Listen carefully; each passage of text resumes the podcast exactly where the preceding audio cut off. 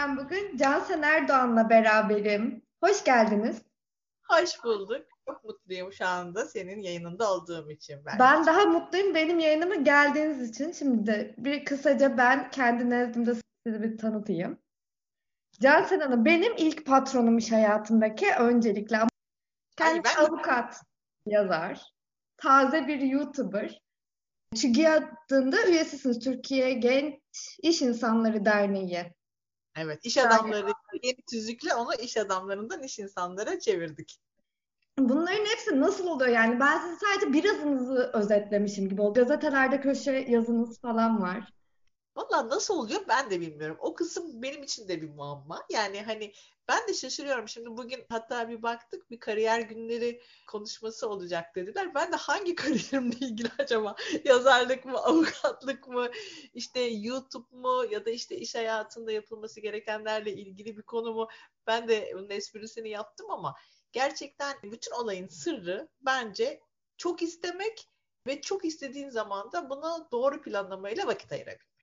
Siz de bahsederken sizin de benim de unuttuğum kendi başka kariyerleriniz de var. Mesela marka vekilliğini unuttum ben şu an. Arabuluculuk var. Bakın yavaş yavaş. Hepsini peki çok mu seviyorsunuz? Hepsini yeri ayrı ayrı mı? Yoksa birini diğerinden ayıracak olsanız var mı öyle bir şey ya da? Hepsini çok seviyorum ama mecbur olarak yapmak gerekiyor tabii ki.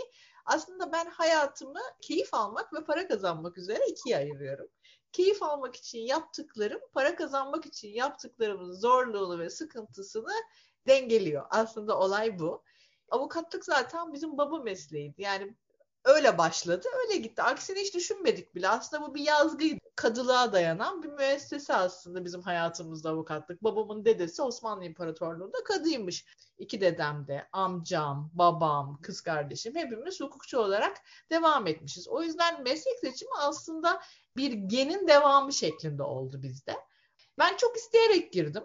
Hani keyif alarak da girdim. Çok çalıştım. Hatta gelen özel öğretmenler bir konsorsiyum olarak toplanıp babama gelip bu kızın işte kafası çalışıyor, işte matematik kafası var. Gelin biz bunu mühendis yapalım tarzında konuşmalar oldu. Ama babam yok dedi biz hukukçu aileyiz, bu bayrağı devraldılar vesaire. Doğruydu.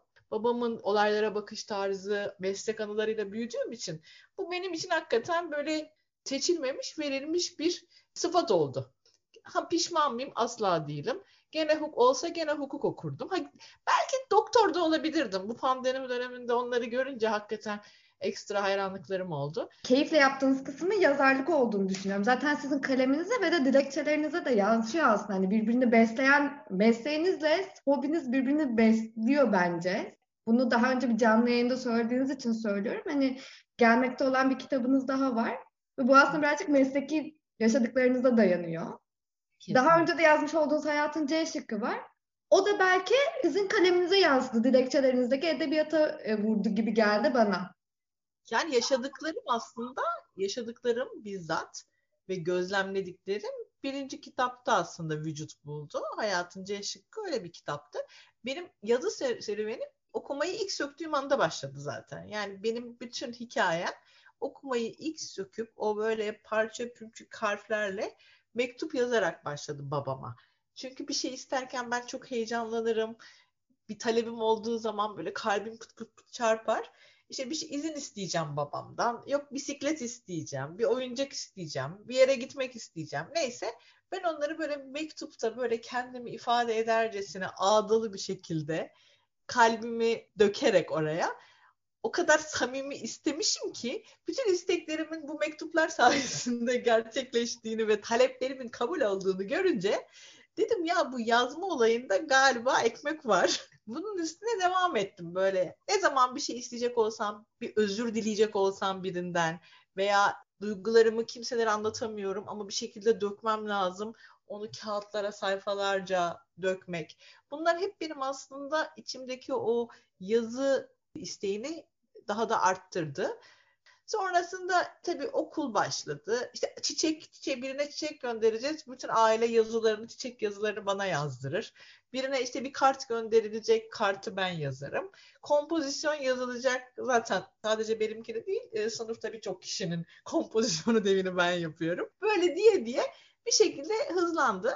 Sonra bir o meşhur ergenlik döneminde ben böyle çok, zaten sen de biliyorsundur, çok sıkıntılarımı, dertlerimi böyle ortada yaşayan, herkese paylaşan, işte ben öyle bir şey olamadım. Hiçbir zaman bu sıkıntımı, üzüntülerimi böyle çok paylaşamadım insanlara. Daha çok içimde yaşadım. O yüzden de yazarak bunları hep böyle içimi döktüm. Sonra aradan zaman geçti. İşte evlendim, çocuk oldu, işte hayatın başka sorumlulukları, hayatın benim için başka planları olduğu dönemler yaşandı. Sonra bir gün böyle yazın, hiç unutmuyorum, oturuyoruz. Annem var. Bir de çok sevdiğim bir arkadaşım. Yazmaktan konu açıldı. Ya dedi ki biz de bir site açıyoruz dedi. Yıl 2009. Dedi ki Türkiye Haber Ajansı diye bir site, bir haber ajansı. Sen de orada yazsana. Dedim deli mi? Ben mektup yazıyorum kendi kendime. Çiçek yazısı, ben öyle yazamam halkın içinde dedim. Annem de yazar o dedi ya. Yazar, niye yazmasın? Anne dedim ben halka ne yazacağım dedim. Arkadaşım dedi ki sen bir başla. Eğer sıkılırsan veya sevmezsen yazmazsın. Olur mu olmaz mı? Dur bakalım, daha site henüz kurulmadı. Kurulunca gene konuşuruz dedi. En son 27 Aralık'ta aradı, dedi ki Ocak ayının ilk haftası yayına giriyoruz. Yazını yaz. Ben tabii Temmuz'dan beri unutmuşum o konuyu. Ben ne yazacağım, ne yapacağım derken evde bilgisayar yok. Bilgisayar bozulmuş, tamire gitti. Lise arkadaşım İdem, alt kat komşum aynı zamanda o zaman. Dedim bilgisayarını alabilir miyim? Yazı yazacağım. R tuşu basmıyor bilgisayarda. Ve ilk yazımı R'leri söyleyemeyen bir bilgisayarla yazdım. Yazın konusu da şuydu.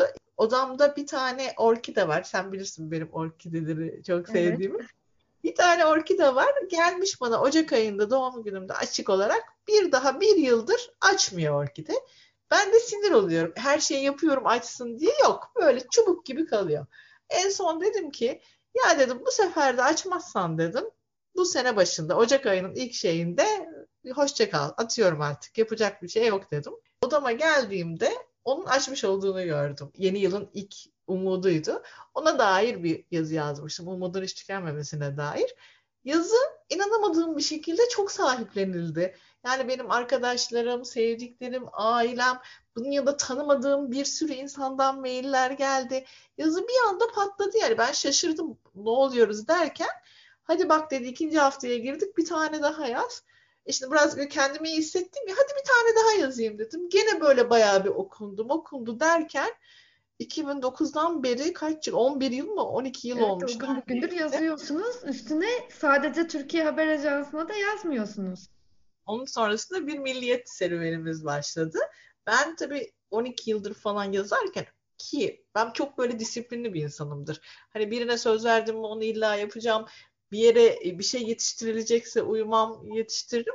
Hastanede olduğum zamanlar oldu işte. Kah oğlum ateşlendi, hastanedeyiz. Ya kendim serum alıyorum. Öyle zamanlarda bile tek elimle gene o pazar akşamları yazdım pazartesi yetiştirmek için. Bu giderken tabii insan okundukça, böyle okuyucuyla diyaloğa girdikçe daha çok kişi tarafından da okunmak istiyor. Bunun da en doğru yolu gazeteler. Ülkemizde de belli başlı gazeteler var zaten. Hani çok da bir elin parmağı kadar. Bunlar da tabii çok yazmak istiyordum ama yani 12 yıl boyunca buna fırsat olmadı. Sonunda böyle bir şans doğdum konuyla ilgili yazmam için. Ve böyle bir teklif karşısında tabii çok mutlu oldum, çok heyecanlandım. Deneyelim dedim. Bu sefer bir tık daha kendime güveniyor gibiydim ilk başlangıç serüvenine göre. Gerçekten de çok güzel sonuçlar elde ettik. Çok güzel okunma sayılarına ulaşmışım. Beni çok mutlu etti bu. Yani hem Türkiye Haber Ajansı hem Milliyet Gazetesi, ikisi bir olup benim o tutkumu daha da böyle harladılar. O ateşi daha da harladılar gerçekten. Ama sizin çok güzel bir enerjiniz var. Bence bu da yansıyor. Hani aslında yazıya dökerken de hani belki o iç sıkıntılarınızı döküyorsunuz ama yazılarınız pozitif. Yani hayata karşı sizin hep bir o pozitifliğiniz var mesela hani. Kendimden sıkılıyorum depresif olunca. Benim öyle bir özelliğim var. Bir arkadaşım şey demiş, seni teselli etmek çok zor. Çünkü sen kendi kendine o kadar güzel teselli ediyorsun ki bize vakit kalmıyor, gerek de kalmıyor. Böyle çok kör kuyularda merdivensiz kalıyorum. Çok duygusalım ben, aşırı duygusalım yani. Hani sokakta bir kedi görüyorum, ona üzülüp ağlayabiliyorum bir anda yani. Böyle duygusal bir insanım. Her şeye ama şunu fark ediyorum, depresif olunca veya moralim bozuk olunca o ruh hali beni daraltıyor. Böyle şişiyorum, boğazıma bir şeyler oluyor, daralıyorum yani. İnsan kendi kendinden sıkılır mı? Kabıma sığmıyorum yani. Şunu fark ettim ve öğrendim ve herkese de bunu tavsiye ediyorum. O depresif ruh haliyle yaşadıkça ona alışmaya başlıyorsunuz. Tıpkı evde kalma hikayesi gibi. Bir süre sonra o depresif ruh haline alışıyorsun. Seni mutlu etmemeye başlıyor. Dışarı canın çıkmak istemiyor. Keyifsizliğini, bir de onu böyle keyifsizliğini bir bebek gibi bağrına basıp besliyorsun. İşte onu böyle şefkat gösteriyorsun. Bunu yaptığın zaman süreç uzuyor. Sonra şöyle bir şey geliştirdim kendime. Yani bu aslında bilinçli olarak değildi. Ben bunu liseden beri yapıyorum. Liseden beri bilinç dışı yapıyordum. Artık bilinçli yapıyorum. Direkt aklıma böyle ya daha beter bir sürü olay var. Ya sonuçta ölüm yok bunun ucunda. Ölümün olmadığı her yerde mutlaka bir umut vardır diye hemen bir aman canım bu herkesin başına gelmiş. Bu moddan sıyrılmak için kendime yöntemler çıkarıyorum. Özellikle de şu son 2 veya 3 senedir de yeni bir şey çıkardım kendi kendime. Acayip eğlenceli bir oyuna çevirdim bunu. Kesinlikle tavsiye ediyorum herkese. Mesela başıma kötü bir olay geliyor. Hepimizin başına geliyordur mutlaka. İşte yaşıyorum, onu üzülüyorum falan böyle bir. Sonra ertesi gün ya diyorum acaba burada bana verilmek istenen mesaj ne? Hemen bir mesaj bulmaya çalışıyorum kendi kendime. O mesajı bulmak beni acayip derecede heyecanlandırıyor, eğlendiriyor. Hani sorgularken buluyorum. Böylece o olayın sıkıntısını unutup o mesaja odaklanıyorum. Bazen de buluyorum o mesajı. İyi de geliyor aslında. Şöyle bir karma olayı var ya hani karma felsefesi. Hı hı. Bir şeyden almanız gereken sınav, ders, mesaj neyse. Eğer bunu almazsanız o zaman Tanrı bence size bunu dersi anlamanız ve bir daha aynı şeyi yapmamanız için bu dersi öğretene kadar aynı olaylarla karşılaştırıyorsunuz. Gerçekten bu iş hayatında oluyor. Daha çok özel hayat. Özel hayatta hep aynı tür kişilerle karşılaştırıp kendi kararınızı vermenizi sağlıyor. İş hayatında aynı tarz kişilerle çalıştırıp sizi onlara karşı olan tutumunuzu belirletiyor. O yüzden aynı olayı bir daha yaşamamak için kendimce bir önlem alıyorum. O dersi anlamaya çalışıyorum ki ikinci kere bu üzüntüyü yaşamayayım diye. Ben mesela kendimi konuşurken daha iyi ifade ettiğimi düşünüyorum. Hani yazılı olarak falan yazmanın bana göre çok olmadığını düşünüyorum. Ama siz mesela işte hem yazmak sizin tutkunuz ama siz kendinizi konuşarak da çok iyi ifade ediyorsunuz. Nitekim zaten YouTube'dan önce sizin böyle bir konuk ağırlamalı, sohbetli, muhabbetli, iletişimi yüksek, görünürlüğü yüksek yerlerde program yaptınız. Yani güzel de gitti bence. Şimdi tabii daha dijital ayak uydurma noktasında yani televizyonun da bittiği yerlerde artık YouTube. Yıllardır buna yönlendirmek istiyordum zaten. Şimdi biz tabii canlı çekmediğimiz için stoklu çekiyoruz. Hı hı. Stoklu çektiğimiz için de tabii ister istemez hani birazcık zamanlar kayıyor. YouTube benim, sen hep bana yıllardır söyledin bunu. Hakikaten bu konuda en çok dürten kişisin. Ama bana bir türlü televizyon kadar havalı, televizyon kadar çok kişiye ulaşabilen bir mecra gibi gelmedi. Bunun da en önemli sebebi herhalde annelerimiz, babalarımız, onların bu dijital dünyaya uzak olması. Oysa benim annem bütün televizyona hakimdir. Yani hangi kanalda ne var, ne konuşuldu aynı anda 6-7 kanalı birden idare edebilir. Dolayısıyla onları görünce ve hiç onları bu cenahta görmeyince, işte annemlerin kendi aralarında konuşmalarını görünce hiç bu tür dijital bilgi olayının olmadığı kısmı sanki benim çok fazla kişiye ulaşamayacakmışım hissini uyandırmıştı yıllarca hep. Sonra ne kadar yaparsak yapalım hakikaten YouTube ciddi bir noktaya geldi. Bu önemli bir mecra haline geldi. Benim televizyon programlarım olmuştu daha önce dediğin gibi ama televizyon programları çok ciddi emek isteyen büyük prodüksiyonlar. Yani ben gene konuk ağırlama tarzında bir program yapmıştım ama o bile büyük emek ve prodüksiyon istiyordu. İşte stüdyonun ayarlanması, işte ona göre ekipmanların hazır olması, ekibin mod işte olması, o anda canlı yayın yapıyordum ben. Rejinin hazır olması vesaire derken tabii o gün konukların canlı yayında tam o gün orada olmaları, kalp çarpıntılarıyla geçen saatler falan bunların hepsi prodüksiyon gerektiriyordu ve bir sürü kişiye bağlıydı. Yani konuk ve sen hazır olabilirsin ama onun dışında arka planda bir sürü kişi yapımcısından rejiye kadar çok ciddi bir ekip oluyordu. Bunlar aynı zamanda tabii ki ödenekler anlamında da zorluyordu insanları. Dolayısıyla televizyon hakikaten farkındaysan artık yani bunu çok konuşuyoruz biz. Dizilere dönme sebebi artık insanların çok daha kolay dizilerden para kazanıyor olmaları. Televizyonların özellikle. Bence çok üzücü ama doğru düzgün o işte talk show'lar, reality show'lar vesaireler çok fazla kalmadı. Birkaç tane dışında hepsi diziye döndü. Çünkü çok kolay diziye dönmek. Yani dizide zaten süre belli, vereceğin alacağın para belli, reklam geliri belli. Böyle olunca tabii ki televizyonun esprisi de kaybolmaya başladı. Birçok kişi için kiminle konuşsam aynı. Yani çok tutan bir dizi prodüksiyonun yoksa televizyonda çok fazla bir umudun olmuyor. Ki çok güzel demo çekimleri yaptık. Bu yeni çıkan arabuluculukla ilgili harika bir projeksiyon hazırladı sevgili İsmail Bey yapımcım. Ama maalesef bunlar ciddi prodüksiyonlar gerektiriyor ve sponsorlarla yapılması gerekiyor. Sponsorlar bulmak da hele hele bu dönemde oldukça zor.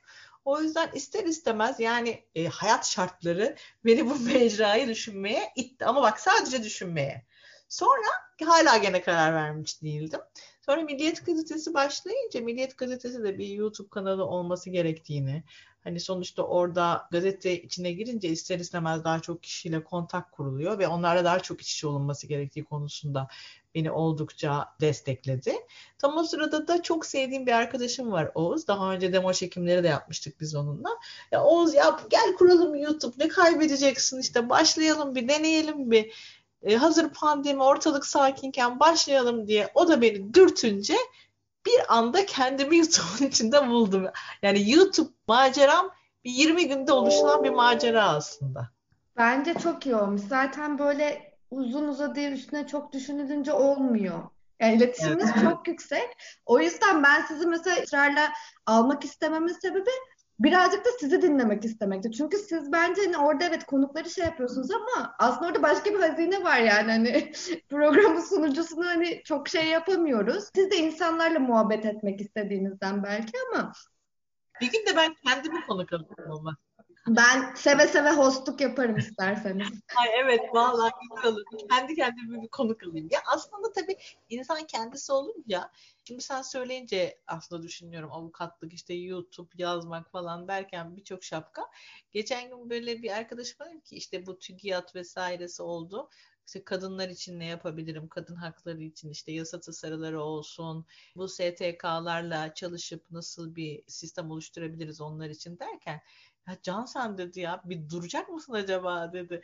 Ne zaman duracaksın? Ya ne bileyim sanki bana daha az şey yapıyormuşum. Daha çok şey yapmaz gerekiyormuş gibi geliyor. Tuhaf bir his var içimde. Bunu niye öyle oluyor bilmiyorum.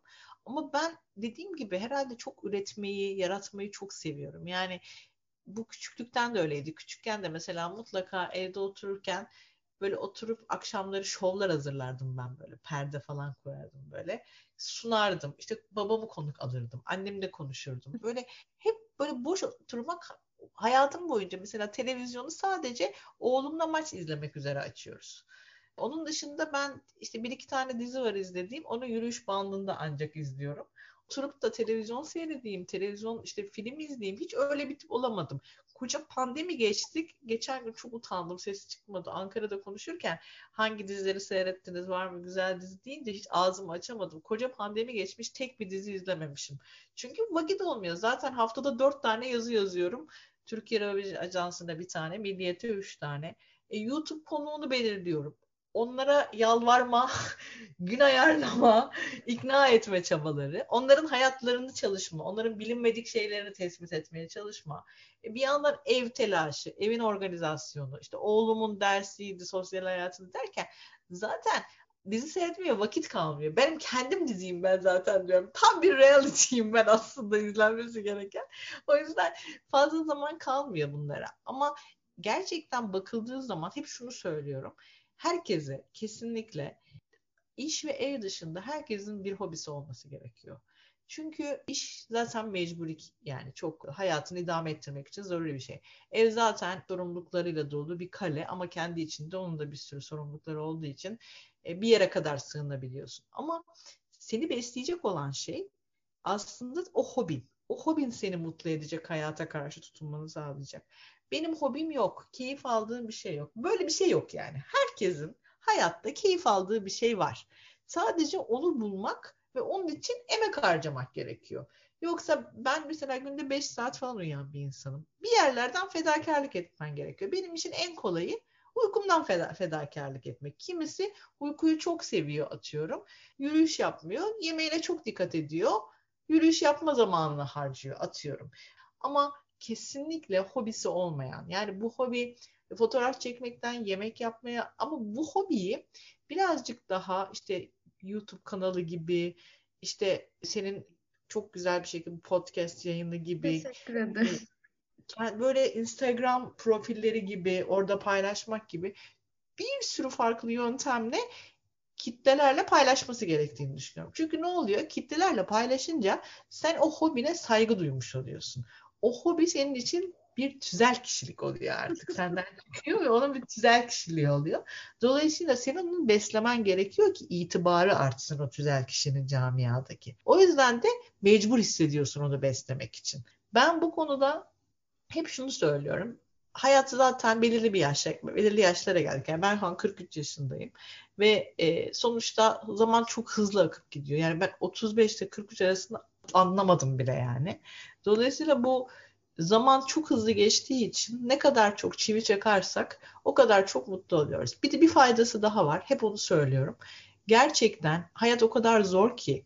Yani birçok kazık yiyoruz, hayal kırıklığına uğruyoruz, üzülüyoruz, en yakınlarımız oluyor bu bazen. Bazen hiçbir daha görmeyeceğimiz kişinin yargılamasına maruz kalıyoruz. Her ne olursa olsun hayat çok zor. Bu kadar zorluk içerisinde gerçekten keyif alacağın bir alan yaratmazsan eğer çekilmez oluyor. Hani bu para harcamak gibi bir şey değil. Alışverişe gidiyorum, benim hobim. O bir süre sonra artık gerçekten tatmin etmemeye başlıyor. O hobi için veya o uğraşın için emek harcarken hayatın sıkıntılarını, bu bahsettiğim kazıklarını düşünmeye zamanın olmuyor. Mesela benim kendime üzülmeye ve kendime acımaya hiç zamanım yok. Arada bir üzülmek istiyorum. Mesela geçen gün bir şeye canım sıkıldı. Bir oturayım ona bir üzüleyim bir moduna girdim ama vakit yok. Çünkü yazı yazmam gerekiyor. Oğlumun ödevine yardım etmem gerekiyor. Dilekçe yazmam gerekiyor. O sizi harap etmesine vakit yok çünkü. Ama öbür türlü kendinizi dinleyince evde amanın hem ağrılarınız artıyor hem gözyaşlarınız artıyor. O yüzden de kendini dinlememenin en güzel yolu birçok uğraş bulmak. Mesela geçen işte tam bu Ankara TÜGİAD öncesi Ankara'ya gideceğim. Bir şeye böyle çok kızdım, celallendim falan, böyle elim ayağım titredi, sinirlendim. Sonra ama yetişmem gerekiyor, hazırlanmam gerekiyor, sunum hazırlamam gerekiyor. Vakit yok yani, onu besleyemeyeceğim. Sonra uçağa bindim, işte geldik, oturduk, işte kahve içtik, yukarı gidip hazırlanıp meclise geçeceğiz. Odada hazırlanırken ya ben bir şey üzülmüştüm ya dedim. Neydi o kafama takılan konuyu bile unutmuşum artık o hengameden. Ben de daha geçenlerde böyle bir tweet atmıştım. İşte bir şey üzülüyorum, unutuyorum ama mod düşük kalıyor. Alzheimer'da seçicilik. Ama benim mod düşüklüğüm yani o kısmı kalıyordu. Sizin gene bakış açınızı çok beğendim.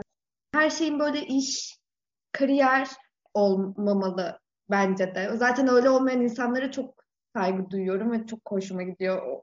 Peki bu hobinin mesleğe dönüşmesi durumu hakkında ne düşünüyorsunuz? Çünkü o bana çok mesela handikap geliyor. Hobinin işe dönüşmesi. Benim şu an henüz öyle bir şey olmadı. Olacak gibi değil ama sizin mesela yani yazarlık bir esas kariyeriniz olmasa da biraz işe dönüştü artık sizde. Hani para var diye başlayıp başlamamanız dışında hani basılı bir kitabınız var, bir tane daha gelecek. Bu sizin üzerinizde yani bundan soğutucu bir etki yaratıyor mu yoksa daha da kamçılıyor mu? Ben hiç bilmezdim ki kitap yazmanından daha zor olan şeyin o kitabı rafta tutmanın zor olduğunu. Biz gideriz kitapçıya, bakarız kitaplara, koyarız, öbürünü bakarız. O kitabın oraya gelme serüveni o kadar uzun ki ve o kadar meşakkatli ki, hele böyle o top 5 tane yazardan biri değilseniz. 15 günlük raf süreniz var. Kitapçı, yayın evinden, yani iyi yayın evlerinden bahsediyorum. DNR'lara falan her yayın evi giremiyor. O top 5-6 tane yayın evi var. Onlardan birinden çıkarabilecek kadar şanslıysanız, onlar sizi kabul etmişlerse yazıyorsunuz ve 15 gün süreniz var. 15 gün içinde o belirli bir marja ulaşmazsa o kitaplar yayın evine geri gönderiliyor. ve gelenlere yok deniliyor. O kadar acı bir şey ki yani ben inanılmaz, bizim ilk kitabım çıktı, görmemişin kitabı olmuş tarzında böyle kitapçılara gezip böyle kitap duruyor mu falan. Şöyle bir arsızlığa düştüğümü hatırlıyorum ya. Ya aynı yerden almayın, oldu mu? Farklı kitapçılardan alın. Yani ki farklı kitapçılarda kitabım kalsın yani en azından. Çünkü satılmadığı anda o kadar çok kitap yazılıyor ki. Çok enteresan bir ülkeyiz biz Berzeciğim. En az okuyan ama en çok kitap yazan ülkelerden bir taneyiz. İnanılmaz kitap yazılıyor ama hiç okunmuyor kitaplar. Bunun ceremesini çok çektim. Dolayısıyla bu beni çok gerdi. Yani ben bu kadar ara vermek de istemiyordum aslında yazmaya ama hakikaten bu iş beni çok soğutmuş, onu fark ediyorum. O kitabın o önce yayın evine kabul ettirilme süreci, yayın evinin onu onaylama süreci, onayladıktan sonra basma süreci, bastıktan sonra yayın evine göndermesi, yayın evinin de onu orada tutması. Yani böyle kalbim pıt pıt, acaba satıldı mı, tutacak mı? Yani parasında falan değilim ha. Yeter ki yayın evinde kitap orada dursun yani, o rafta dursun. Çünkü sürekli sirkülasyon var, yenileri geliyor. O yüzden de ister istemez o beni çok gerdi. Ki yani ben Türkiye'nin en önemli yayın evlerinden biriyle çalıştım. Şahane bir editörüm vardı, harika bir yayın eviydi, İnkılap yayın evi. Çok da seviyorum. İnşallah yine birlikte çalışırız. Hiç beni üzmediler. Çok keyifli. Yani ben çok şanslıydım bir yazar olarak. Çok Türkiye'nin en iyi yayın evlerinden biriyle çalıştığım için. Ama ben bunda bile hani gerildiysem, satıldı mı satılmadı mı, duruyor mu kitap orada durmuyor mu, kim bilir başkaları neler yapmıştır diye düşününce o yüzden böyle içim pıt pıt oluyor. Hatta kitapçıya gittiğimde o böyle kitap raflarla duranlar var ya, onların böyle ne zor şartlarda emeklerle geldiğini biliyorum. Böyle alıyorum, böyle ah diyorum, imkanım olsa her gün yayın evindeki kitapları alsam yani, onların oradaki zorlu yolculuğunu biliyorum. O konuda beni birazcık olayın bu kısmı psikolojik olarak yani yormuştu. Ama bakalım ikinci kitapta nasıl olacak bilmiyorum. Ben heyecanla bekliyorum. Güzel olan taraf 8 hafta en çok satanlarda kaldı. Benim hiç beklemediğim bir süreçti 8 hafta. İçeriği değil sadece. Kapak önemli, adı önemli, yayın evi önemli, bulunduğu yer önemli. İşte çok satanlardan tıkır tıkır tıkır duruyor. 7. sırayla 3. sıra bile fark ediyor. O önemli. Yani o kadar çok parametre var ki o kitabın durduğu yer ve yazıldığı yer konusunda. Belki de rahatlığı vardı bende. Annem çok kızıyor hala yazmadım diye. Sürekli olarak. Hakikaten bu konuda vicdan azabı da çekiyorum ve yaşıyorum ama tabii çok yoğun bir şey yaşadığım için ona fırsat bulamıyorum hakikaten.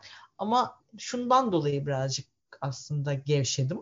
Sürekli yazıyorum ya bir yerlerde. Milliyet'te yazıyorum, Türkiye Haber Ajansı'nda yazıyorum. O yetmiyor. Instagram'da uzun uzun yazıyorum çoğu zaman. Facebook'ta paragraflar yazıyorum. Yani sürekli bir yazma halinde olduğum için aslında ve çok da kişiyle paylaşıyorum ya bunu. Benim kitabım çıktığı zaman bir Facebook vardı. Instagram bile o kadar çok yoktu. O yüzden şimdi her yerde yazıyorum ya bir şekilde. Kozmopolitan'da yazdım geçenlerde işte. Marikiler'de bir röportaj çıkıyor. Böyle hani oralarda böyle döküyorum, yazıyorum ya. O yüzden birazcık o hani daha çok okunma arzum biraz ne derler tatmin oldu o ara. Bu kitap çünkü yaşanmış gerçek bir hikaye. Babamın davalarından bir tanesi ve çok babamı etkileyen bir olay. Biz de anlattığım zaman etkilenmiştik ve ben bayağı bir dosyayı okumuştum.